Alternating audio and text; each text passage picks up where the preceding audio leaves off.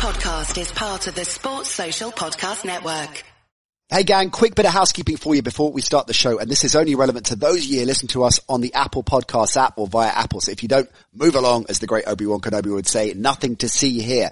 But if you do listen to us via Apple, listen carefully, particularly if you're an old school listener of the show. Before we became the Nat Coombs show on ESPN, when we were the NFL show, you would have got the show updated when we moved without having to do a thing. But that's because the old show had a divert put on it. So to check, you're subscribed to the new feed because the old one is going to go pretty soon. Check out the Nat Coombs show. Search for it on the app via the podcast browse section or the store section if you're looking on the desktop and find our show and see if it shows whether you're subscribed or not. If you are, great, you're on the right feed. If you're not, hit subscribe and delete the old one. So head on over, not in your library, but actually onto Apple, search the Nat Coombs show, make sure you're subscribed to the feed that you find. Simple. Good luck.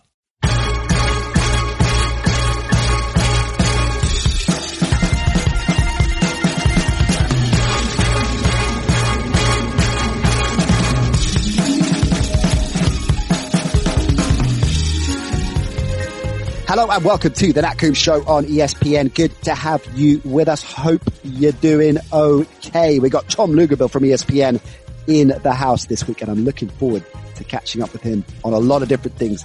The XFL, of course, Tom was part of the ESPN broadcast crew uh, for the much missed, now lamented XFL. What happened? What went down? It all happened so very quickly, but is there light at the end of the tunnel? Will the league be coming back? And what are the key learnings from it? Tom will fill us in on all of that, as well as giving us his perspective on Dak Prescott and whether a deal is going to get done there. Backup quarterbacks too. So many strong backup quarterbacks in the league right now. What's with that? We'll find out why Tom thinks that is the case. And speaking of quarterbacks, Tom, of course, one of the foremost scouts and talent analyzers in America. He's going to give his perspective on some of the draft class coming into the league. And Tom looks at players at the high school age as well and follows them all the way through. So keen to understand that trajectory too. So, so much to be getting into with Tom. So let's get straight down to business. Tom, very good to see you, man. How, how's it life treating you? What's going down? Well, I've been busy to be honest with you. Thank goodness I do the recruiting stuff for high right. school football and college football. That never ends. So we can have a pandemic and that work's always going to be there. So the television side of it is, is obviously gone away for now, but, uh, still plenty of work to do we're definitely going to pick your brains on the recruiting side because I really want to get your perspective on the rookie class of 2020. And mm-hmm. these are players that many of whom you would have seen in high school, of course. And sure, and sure. Really fascinated as well about those players that you saw in high school that were conspicuous by their absence come the 2020 draft, those ones that were the golden boys at the time that, that faded away. Why you think that happens? We'll get into that in a bit for sure. Uh, we're going to talk backup quarterbacks as well in line of the, uh, light, I should say, the Joe Flacco deal. And it seems to be the, the strongest era of backup quarterbacks I can remember. So uh, I, wonder if that is a conscious decision or just uh, uh, just to do with the uh, proliferation of riches at the moment in that position. If that's not overextending it too much with, with the great Joe Flacco. Um, but let's let's kick off with the XFL because of course a lot of our listeners know you from your work this season on on the XFL. That's how we we first came to check in with you, and it's been uh, mm-hmm. of course an interesting old time. Not uh, at all a sporting league unique with being affected by by COVID, and uh, but it, it, one of those leagues, one of those seasons that was in mid flow and things were going so well, and then of course everything came came crashing down as, as a result of uh, this hibernation that, that virtually all sports has been in for months and months and months. But all is not lost. So I want to take a step back and talk about what happened with the XFL in the immediate aftermath of the season being suspended and where we are now. What what might happen to the XFL going forward? So for, for listeners, paint a picture of what the last few months have looked like. You know, I tell you, we, we had gotten to week five and had just come off of broadcasting our game um, in Houston. And it was an exciting time because the league had reached a point where it was starting to have legs. There was a foundation there. And when we had Houston, Houston was red hot. They had just opened up the upper deck of the stadium because they were starting to increase their crowd capacity it was all a very exciting time. I think the fans got into it. The gambling aspect was was just super cool. The rules everybody seemed to enjoy. And then when all of this started happening, we were slated to go to New York the following week. And that was when things started getting really serious in terms of lockdowns and things of that nature. And, and so all of a sudden it comes to an abrupt end. And mm. so about a week to 10 days after that, if I recall, is when Vince McMahon and the XFL just decided to say, hey, we, we've got to shut this down like the NBA did. But there was never any talks. Now, there were never any talks of not being around. Right. That was the shocking part. The, the, the conversation that we would hear is, all right, how do we move forward? How do we examine and study the first five weeks? How do we build upon this? Uh, could we potentially expand into other cities? The focus was of, of, of enthusiasm and projecting, you know, where the 2021 thing would happen.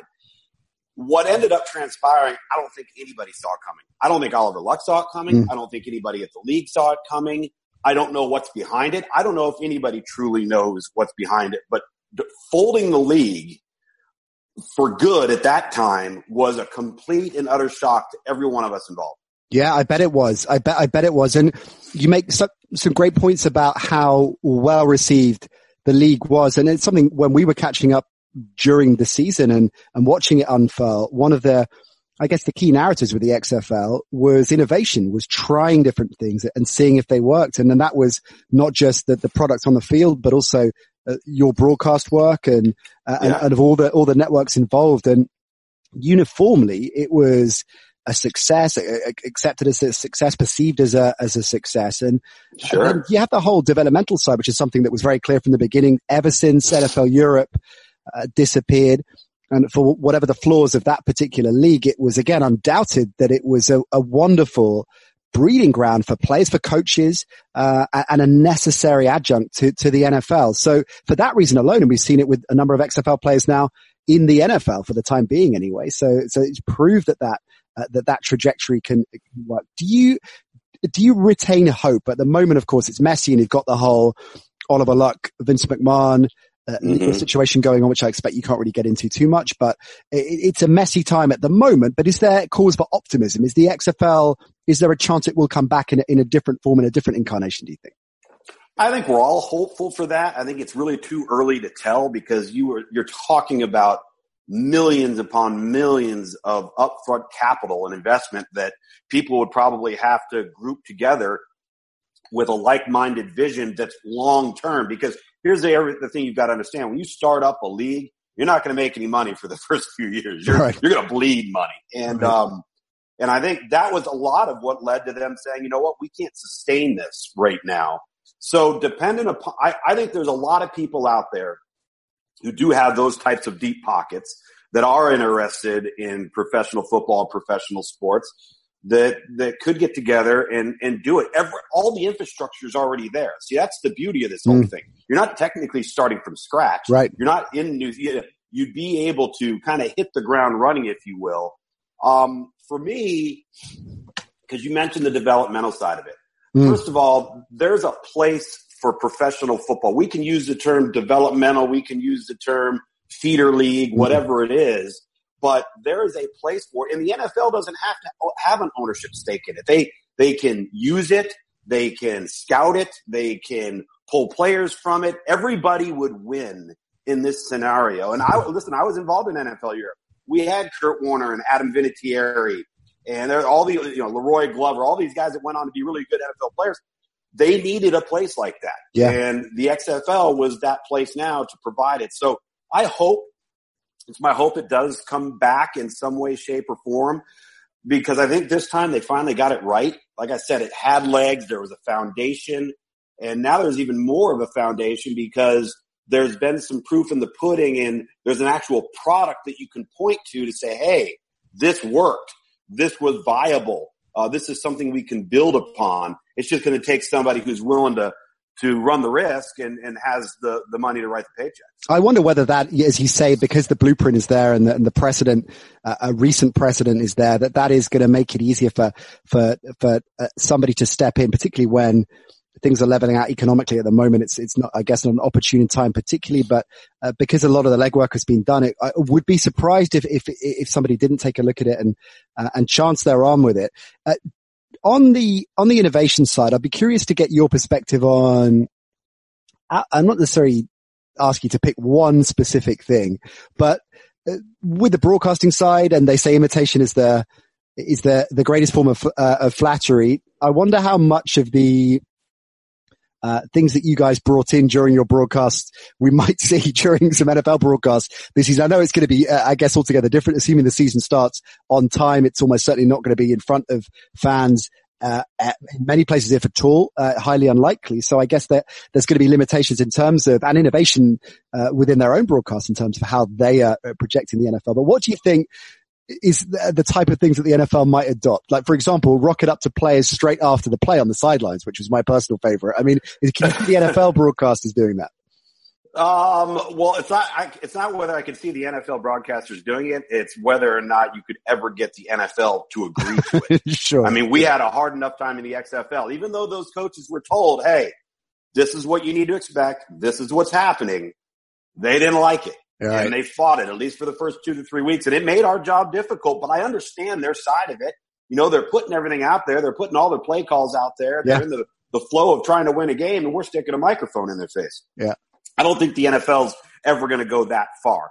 Talking to players potentially, maybe I could see, I, I could see that maybe as a starting point where I, I, there's a couple other things too that I could see the NFL, maybe even college football adopting. Number one, the kickoff return rule. Mm. Kickoff, kickoff return was a great advancement in maintaining the excitement of the special teams play, but minimizing the injury risk. Mm. That was really well developed. It was really well received. I think the college level and the NFL level are going to be forced to take a long look at it to minimize in- injuries in this era of player safety. Right. And then secondly, pulling the curtain back on the replay process for officials. Mm. So I thought that was something. See, at first, officials are going to fight that because they don't want people to really know, you know, how, how the bread's being baked. The dark arts, yeah. Yeah. But what they, I think they found out surprisingly was it played well with the fans because the fans had an appreciation for how difficult it was. That it wasn't as black and white as they think it is. Right. And that there's a lot more that goes in to the studying of the replay and the communication to the on-field official, and it made the officials look good. Mm. It held them to a different standard of, of accountability, but it also, I think, took some pressure off of them because the fans had a new perspective for how difficult their job was. And I don't think the, I don't think anybody kind of saw that coming, but that's what happened. And it was a great advancement. I mean, to hear that communication as the person in the booth is going through the film back and forth and talking to that on-field official, it was awesome. Yeah. So I think that's something that could potentially, you know, make a leap to the college or the NFL game. I think that there's a precedent there as well in the, in the, in, in, in terms of accountability of officials in American sports, particularly how they talk to and deal with the media afterwards and, and, and they don't have to. Mm, right, right. So yeah. the, the, you, compare it to a sport like rugby, right, where there is transparency in terms of explanation of the decision on the field. The, the, the, sure, the officials are mic'd up in the NFL as well, but in terms of explaining what's going on, you hear the backwards and forwards, and it definitely helps the, as you say, the understanding of the complexity at times of the decisions and what goes into it, and and and creates, I think, a more of a, a balanced perspective in terms of how difficult the officials' jobs are. Um, Speaking of rule changes, let's move on from the XFL onto the NFL. And the uh, this is being voted on today. So we're recording, Tom and I, recording this Thursday.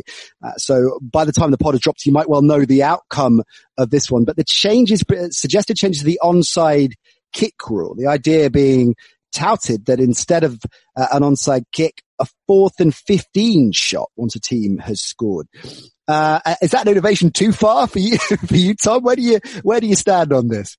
No, and again, that's another move to player safety. Mm. Um, I mean, you want to talk about a dangerous play. You've got a group of guys all within a 15 yard line of each other, and then another group 10 yards from them that are running full speed ahead into a wall. Mm. So I've, you know, I first heard that proposal from Greg Schiano, Mm. the former and now current Rutgers coach. Um, and he started really getting into rule shift because he had Eric LeGrand, of course, who was paralyzed. And he was paralyzed on a kickoff coverage play. Mm. So he's really been into player safety as it relates to that. I heard him propose that. I think he had it at fourth and 12.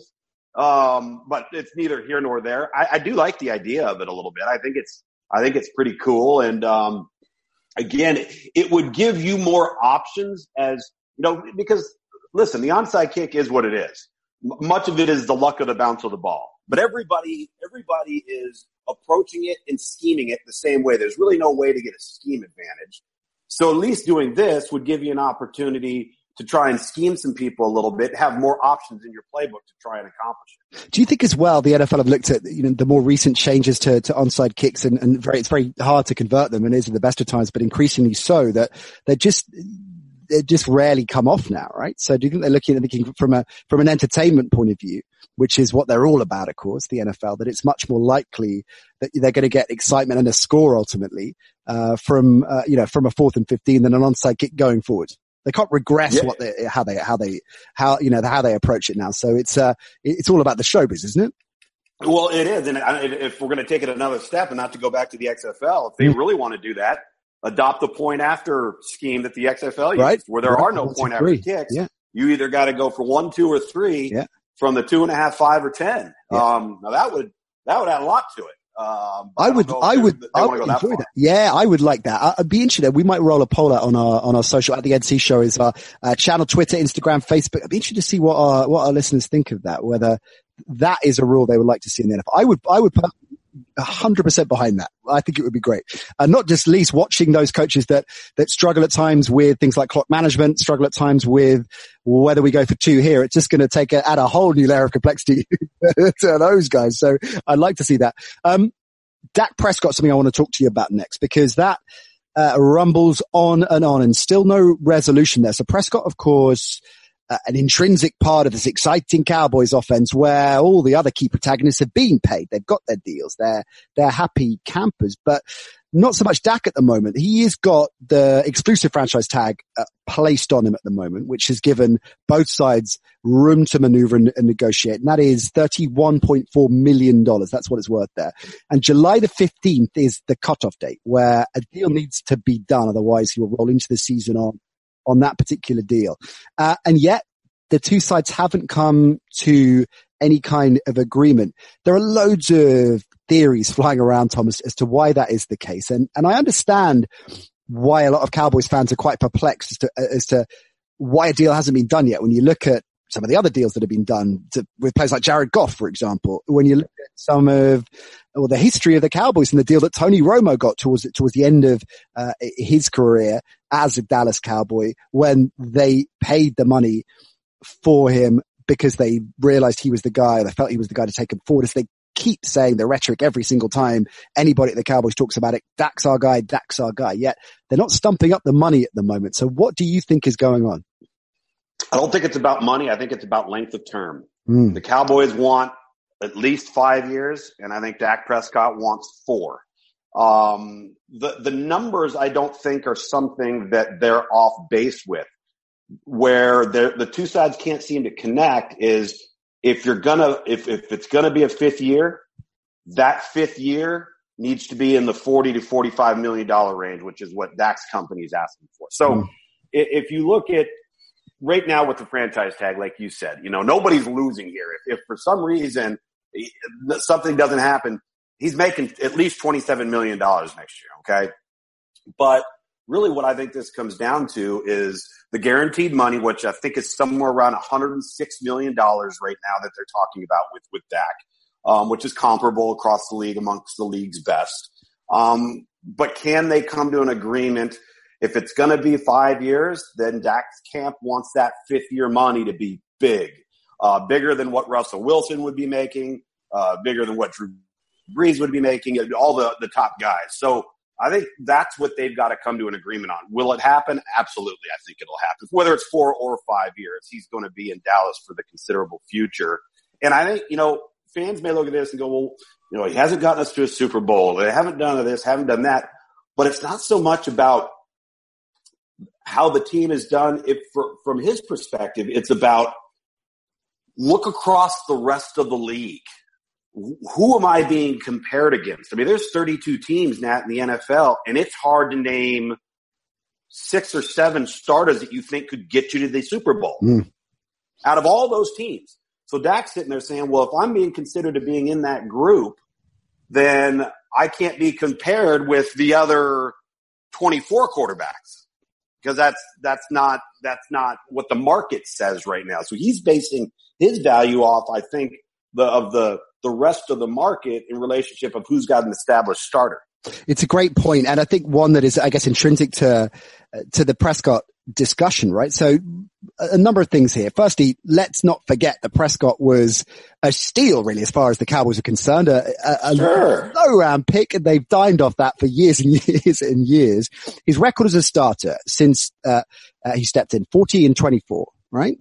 Hmm They beat the playoffs twice. You say he's won one of those, uh, Mhm. and he's on an upward trajectory, right? Sure. 4,902 passing yards, more than he's ever thrown before, more touchdown passes, 30 than he's ever thrown before. So he's, he's negotiating at the right time in that respect. But here's the kicker. And we hear this talk about this time and time again, don't we? I remember Andy Dalton famously for years, bless him. We'll get on to Dalton and backups in a bit, but is this guy good enough to get me to a, at least let's say a deep playoff run, if not necessarily ultimately a Super Bowl win in an era where, well, in the last 20 years when we've seen Rex Grossman have a deep, preside over a deep playoff run. So there is always a kind of line here where you're thinking, is this guy good enough? Prescott clearly is over that line. He's the right side of that line. But the question is, is he, in your estimation, a top five, top six quarterback in the NFL? Because there is a big difference, isn't there?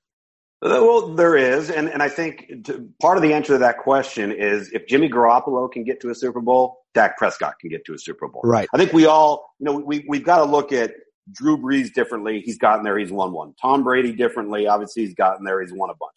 Uh, I think you got to look at Aaron Rodgers differently. He's gotten there. He's won one. Mm. Russell Wilson, the same thing.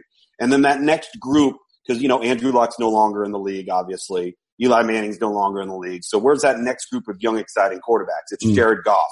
It's Lamar Jackson. All right. Um, uh, even you know Matt Ryan's probably in the discussion, but they, Deshaun Watson. have- he's got got the Super Bowl, haven't won one. Mm. Um, Watson, you'd have on that list as well in that camp, I guess. who's that? Deshaun Watson. that? Watson. Absolutely, yeah. You know, I'm just running down the list. Yeah. So you're you're sitting there talking. If you take if you take the guys removed that have gotten there and won one, you remove them from the equation. There's what less than three or four guys. So there's there's Deshaun Watson, there's Dak Prescott, and there's Lamar Jackson. Mm. Because you know Jared Goff, while I, I don't think he's a great player, I think he's right now a very good player that had a lot of the right pieces around him. Well, that's a key point because I was going to ask you about that because how much and the situation is everything and uh, and and of course it's ultimately an irrelevant point because of the situation the Cowboys are in right now with with so many weapons around him offensively. But how much should that be factored in when you're talking about a four or five year deal? now if if you sign it's upon the organization to then make sure that over the next four to five years whatever they sign Dak to it's now upon them to surround him with Super Bowl caliber pieces Right. whether that's through free agency whether that's through the draft w- whether it's through its trade whatever so now it goes back on the Cowboys so the better players they put around him the better Dak Prescott's going to be. I mean, Right. let's, let's look at this. When when Dak Prescott came into the league, all right, he's a fourth round draft choice. What's a what is a rookie quarterback's best friend?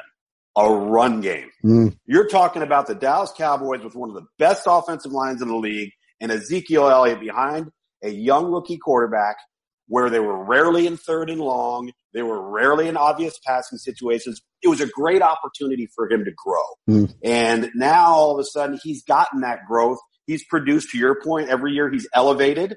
So now you got to elevate to the Super Bowl level. You got, you got a Super Bowl caliber coach who's won one.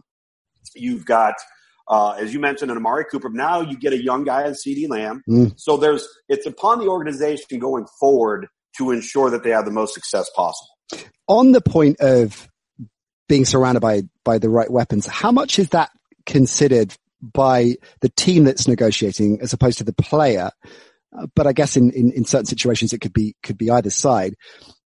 How much does that need to be factored in? Because you mentioned a player like Russell Wilson, Aaron Rodgers, uh, Lamar Jackson, Deshaun Watson. I'd have in that mix as well. For players that you think will make stuff happen, if not irrespective of what's around them, but certainly can make stuff happen even if they don't have an embarrassment of riches around them. Is that the concern about Prescott? That you look at someone like because of the way that he plays. Certainly Lamar, Deshaun Watson, Rodgers, Yeah. You look at these guys and you think you could put them in almost any situation. They're going to make something happen. Wilson is the, the poster boy for keeping plays Yeah. alive. When, whereas is that maybe, and it's maybe not Prescott's fault, but is that part of the issue that, that there's, there's slight negativity or at least skepticism around him as an elite player is because, well, I'm not quite sure what he can do if he was in a, in a tougher situation.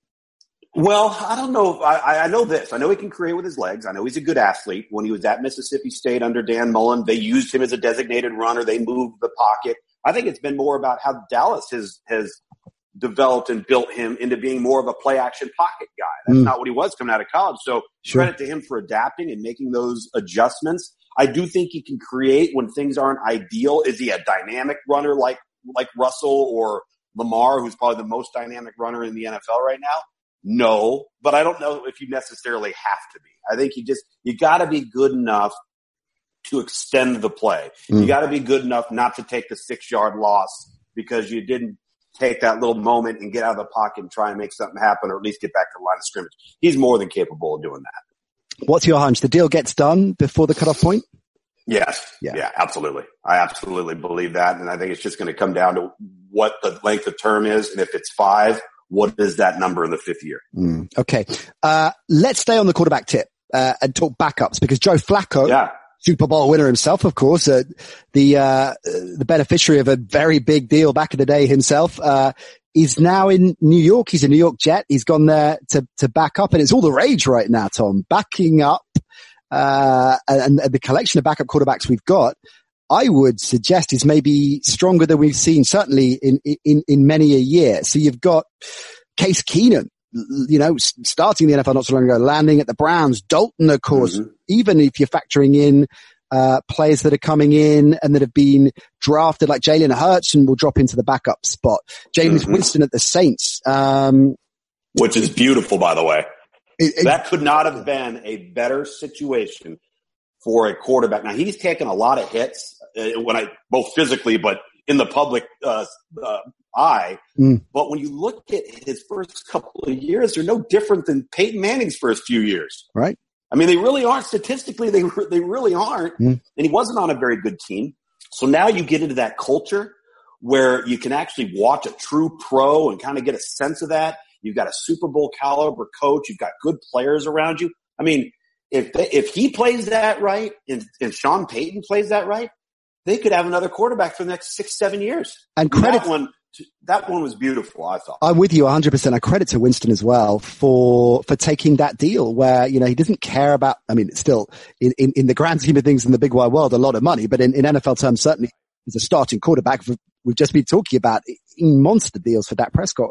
Winston has- has gone in and taken a, you know, taken a, a huge hit financially because he's seeing the upside in the long-term gain and you've got to respect him for that big time. There are, you know, Mariota, we didn't mention, of course, has gone to the Raiders. So there's a lot of, lot of strong, uh, quarterbacks, quarterbacks that I guess have been inspired by someone like Ryan Tannehill, you know, who, uh, things hadn't really worked out his initial starting gig in the NFL and he took a backup job and parlayed that into not only a tremendously successful season, but a, but a long-term contract, uh, in Tennessee. Why do you think this is the situation right now? Because it wasn't that long ago that we were saying, I'm going back three, four years, God, there are barely 32 starters in the NFL, let alone a whole load of incredible starters that are sitting on the bench now, or at least holding a clipboard. So, what is that? Is it just a is just a, the way things are right now uh, in terms of just a, the the fate uh, fate has tr- uh, transpired to have a collection of particularly talented quarterbacks in the NFL at any one time, or is there more to it than that? That that teams are, are looking at certain deals and looking at players and spending a bit more money on that position that is keeping them in the mix, as opposed to players, the Blaine Gabberts of this world that bounce out of the league after five, six years because because they can't get a gig anywhere. So I I think you hit the nail right on the head in relationship to um, the amount of quarterbacks that are in the league and the amount of experience that is involved in a Joe Flacco, an Andy Dalton, a Marcus Mariota, Ryan Tannehill, all those guys. But what, what you said that was, I think, really, really important is all of those guys that I mentioned have done, had three things happen to them. One, they've aged out a little bit.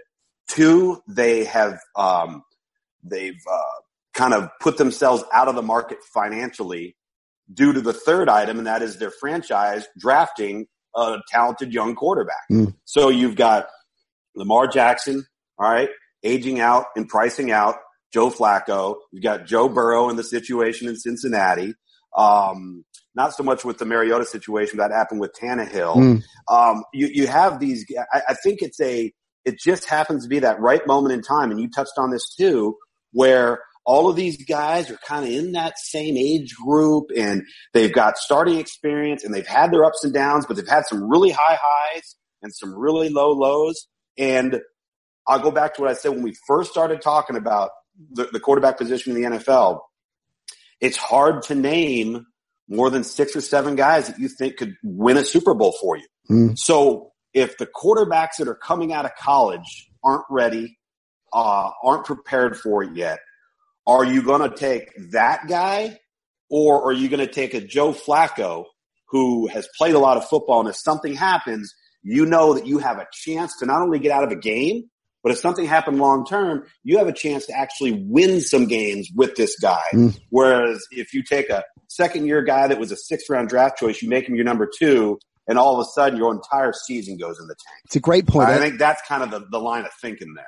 It's a great point. You look at, I mean, Teddy as well last year. If you're looking at Oh, examples that that have created the trend, I guess, you know, not just Tannehill and Mariota or that situation in Tennessee, but yeah, Teddy coming in, not just holding the fort, but, but I mean, I look at how he's played, you know, his way into, into a gig as well. Jacoby well, Brissett, remember he played well. Remember he played well in that in minute, but prior to him getting injured, Yeah. he was ascending and becoming one. Yeah. Kirk Cousins is never even in Minnesota if that injury doesn't happen. this is it. This is it. The short-term memory uh, that you see in the NFL sometimes. And this is true of draft picks as well, right? And take someone like Josh Rosen. And I know uh, maybe that's not the best choice because he has, when he has had the opportunity, has, has not exactly performed. But to your point, show me a rookie quarterback that has looked the real deal, right? Um, it's, Rosen is just totally out of favor now. He's been written off. He's if num- first round draft pick, three, four years, whatever it is into his NFL career when he's already changed franchises, had God knows how many coordinators and hasn't really been given a fair crack of the whip. Unless there is something we don't know about behaviorally or in terms of attitude or whatever it might be, people write him off and that, it's kind of, that's it. You forget players quickly, you know, particularly the quarterback position. I wonder if that is changing now because of the, the, the depth in the position at the moment. And maybe it's not a particularly, as you say, uh, poignant collection of elite, elite top level Super Bowl winning quarterbacks, but there's certainly a long tail of, of capable starters that is stretching deep into uh, the kind of backup position. So I wonder whether that will change, that, that players will stick around for longer and not be forgotten as easily, as readily as perhaps they have been. Well, you hit on something very important. When you are as physically talented as Josh Rosen, all right, and you can't find a home, then it's something else. Yeah. And it's something that teams, the word's gotten out on him. Yeah. They don't want to deal with it. They're sick of it. They don't care how talented he is. They just don't want to deal with whatever it is that he's bringing to the table that isn't positive. Mm. And listen, I I don't know what's going to happen with Cam Newton. Everybody's saying, "Well, Right. he's being stubborn. He doesn't want to be a backup." But you know what? The other side of that is if you're Cam Newton and you decide to not sign with somebody to be a backup right now, guess what happens when one team has a season-ending Right. injury? He's getting signed that day, and he's going to become a starter that day. So Great I point. can see his perspective there to some degree, um, regardless of whether you're, you know, because he's a very polarizing figure in the NFL Yeah. as far as uh, how good he is, what kind of guy he is. Is he a Super Bowl caliber guy? Is he kind of a front runner guy? What is he? And there's varying opinions there, but the approach he's taken might end up being the right one. Yeah, I want to ask your opinion on, you mentioned Cam, right? And you say he's a polarizing figure. And I think a Mhm. lot of that is down to his off the field persona and, and his demeanor. And I mean, Mhm. literally his aesthetic in terms of outlandish clothes and the way he handles himself in Post game press conference. presses. Yeah. Uh, Yeah. and then Rosen, you say, and I remember him coming into the draft and uh, there was certainly, there was a, a, a perspective that he was a different kind of character. And, uh, and there are, do you think in a league where that is accepted in many respects, that you look at, you know, Chad Johnson and God knows Right. how many other receivers or quarterbacks that are allowed to behave uh, however they want and, and are almost celebrated for it. Is it an issue if you're a quarterback and you're different? Are you expected?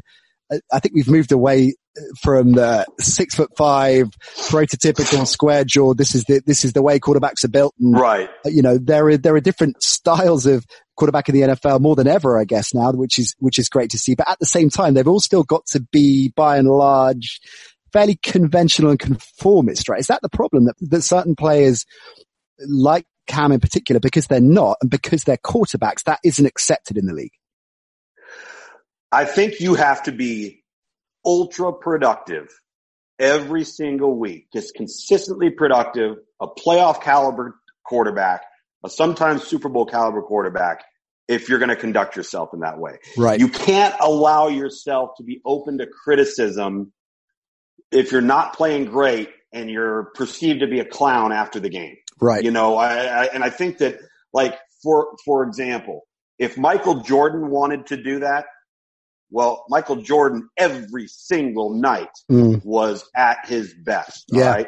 That hasn't necessarily been the case with Cam Newton. So what ends up happening is you become a distraction to the organization. mm, More negatives than there are positives. mm. And after a while, it wears on your locker room. It can wear on your coaching staff and your organization. And a lot of it is, um, I'll, give you a prime example. I'm not going to share with you who told me this story, but do you remember the Super Bowl with Carolina against Denver Mhm. when he Sure. fumbled the ball on the goal line and didn't dive for it? Yeah, yeah, yeah, sure. Okay, so that happened. They didn't play well. And a certain coach on that staff, when they were going in their post-game press conference, I don't know if you remember, but Cam went to the press conference hmm with a hoodie on and his Mhm. hoodie pulled over his face. You could barely see him sulking. He had a very sour look the whole nine yards. And the coach had told him, he's pulling him out of the lock. He says, Cam, don't do this. Mm. Don't handle this this way. This is, you're going to regret doing this. Mm. He did it. Well, how much negativity came from that? That was all anybody talked about after the Super Bowl. was That play and how he conducted himself in the post-game press conference. Well, those are all individual decisions that affect a lot of people, right? Yeah, right. So, you know, that's a long-winded answer to your question, but I, I just think you have to be so good and so productive, so consistent that you get away with it. It's almost like Bill Belichick. Everybody thinks Bill Belichick is a, one of the biggest pain in the butts. Well, guess what? He wouldn't get away with that if he wasn't winning. Right, right. He gets away with it and people put up with it in terms of the media and all that yeah, because he's winning. Yeah, yeah, that's yeah. How, that's how it works. yeah, yeah, yeah, absolutely. Um, it's a great, a great story as well. Let's uh, wrap things up by talking about this rookie class then, uh, rookie quarterback class in particular. I want to key in on it. Firstly, I'm interested in in trajectory from high school to to going first or, or second round. Uh, in the NFL as a quarterback, in uh, these these are pretty much, I, I'd imagine, all players that you watched at the age of 16 playing high school or knew of, and uh, and and seeing how the cards have fallen now in terms of where they've landed, where they've been drafted, the the players they've become. Are there any big surprises, either players that have emerged that you just didn't expect to be this this strong, or conversely those that have disappeared from uh, from the the radar? And if it is a, a case of the latter or fallen down in terms of value, why do you think that's happened? Well, the, the issue is, is there's over 1 million kids playing high school football across the United States. 1 million, okay? Less than 3% of that 1 million will go on to play college football. Wow. Yeah. Of that 3%, they all develop at varying rates. You know, some guys are college ready as a true freshman. Some guys are Jadeveon Clowney. Some Mm. guys are Julio Jones. Some guys are, let's just say, Brandon Aiyuk. Right. Nobody recruits him out of high school, goes to the junior college ranks, goes to Arizona State. Two years later, he's a first round draft choice, Yeah. right? He just developed at a different rate. Jordan Love, the exact same thing. Jordan Love had two or three offers coming out of high school, not power five offers. All right. So he goes to Utah State. Well, guess what he gets to do? He's not expected to play right away. He gets to redshirt. He gets to develop at a normal rate. All of a sudden he grows an inch. He gains 20 pounds and he's a different player as a redshirt sophomore than he was when he left high school. Mm. So I, I think he, we, we always consider the varying rates of development and how they happen at different times of the, of the athlete's life. I mean, look at, you look at some of these guys, you look at Kelce, the tight end, Mhm. um, at uh, at Kansas City. Look at Kittle, the tight end in San Francisco. Those guys weren't highly recruited guys. They weren't even overly spectacular in college. Mm. But all of a sudden, they found the right place and the right people around them, and an offense that's going to you know accentuate them. Uh, to me, so much of this sport is being in, in the right place at the right time. Yeah, right. With the right personnel around you, and at a a reasonable rate of development. I mean, when you look at, again, Jordan Love, I go back to that. Let's not forget, Aaron Rodgers was Jordan Love. It mm-hmm. was the exact same scenario. He goes late in the first round. Brett Favre's the quarterback. He's not forced to play right away. He's forced to, he gets to learn under a Hall of Famer. Well, guess what Jordan Love's going to get to do? Mm. I mean, it could not be a better scenario for Jordan Love. And so now the roles are reversed. We'll see how it all pans out for him. Do you think Rodgers will remember how he was treated early on, and probably for the most. I don't know how did Favre treat him. Apparently, not not particularly well. But is, and is it fair for a quarterback to be like that? I mean, he, I have sympathy in a way for Favre and, and for Rodgers, assuming that he's going to be. And you know, his comments afterwards were were quite telling. I think I, have got I've got sympathy. He he's there. He's being paid to win. He wants to win to be a quarterback for the the very statistics you've just outlined to make it all the way to the NFL. You're going to have this complete alpha perspective and sure. hate the fact, particularly when it's a high round pick that is could have been a, a speedster receiver for you, has got on on your successor potentially. It's gonna it's gonna frustrate you, isn't it? But uh, what I mean, we talked about Rosen and, and, and perhaps there is a, a perspective about him uh, in terms of character and behavior, and maybe that's what's holding him back. Rodgers, sure. and going back to your point, if you're winning, everybody forgives pretty much anything. But there's a yeah. sense of Rodgers as well. He's quite a tricky customer, isn't he? So you, yeah. that's quite an interesting dynamic. How Rodgers is going to deal with with Jordan Love. Well, I think to your point, the alpha dog mentality that you have to have. These guys are the, the great ones mm. are so ultra competitive that it can consume them. All right. So then what's that going to do? It's going to affect your outward behavior towards others because you're so driven, right? right? Well, now all of a sudden your franchise just took somebody in the draft that is perceived to be the guy that's going to take over for you one day. But in your mind, that one day is not for at least five years, mm. six years.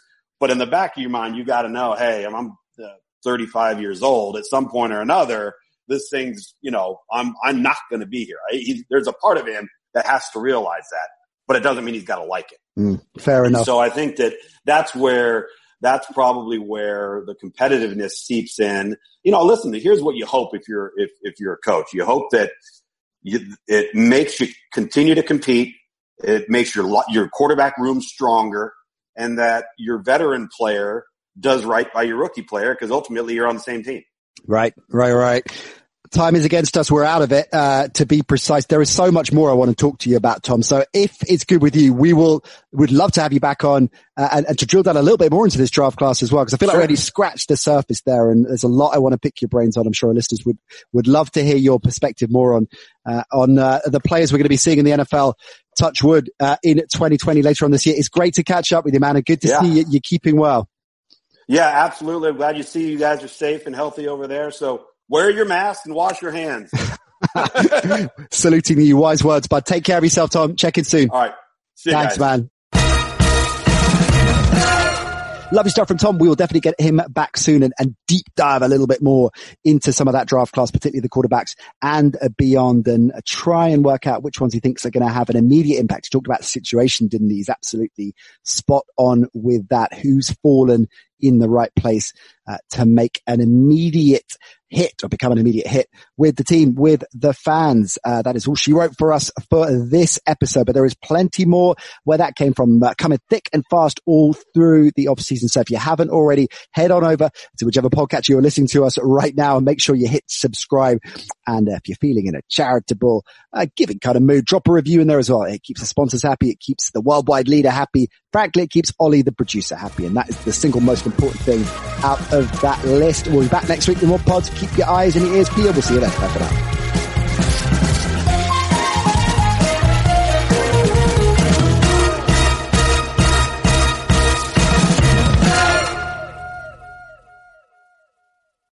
Sports Social Podcast Network.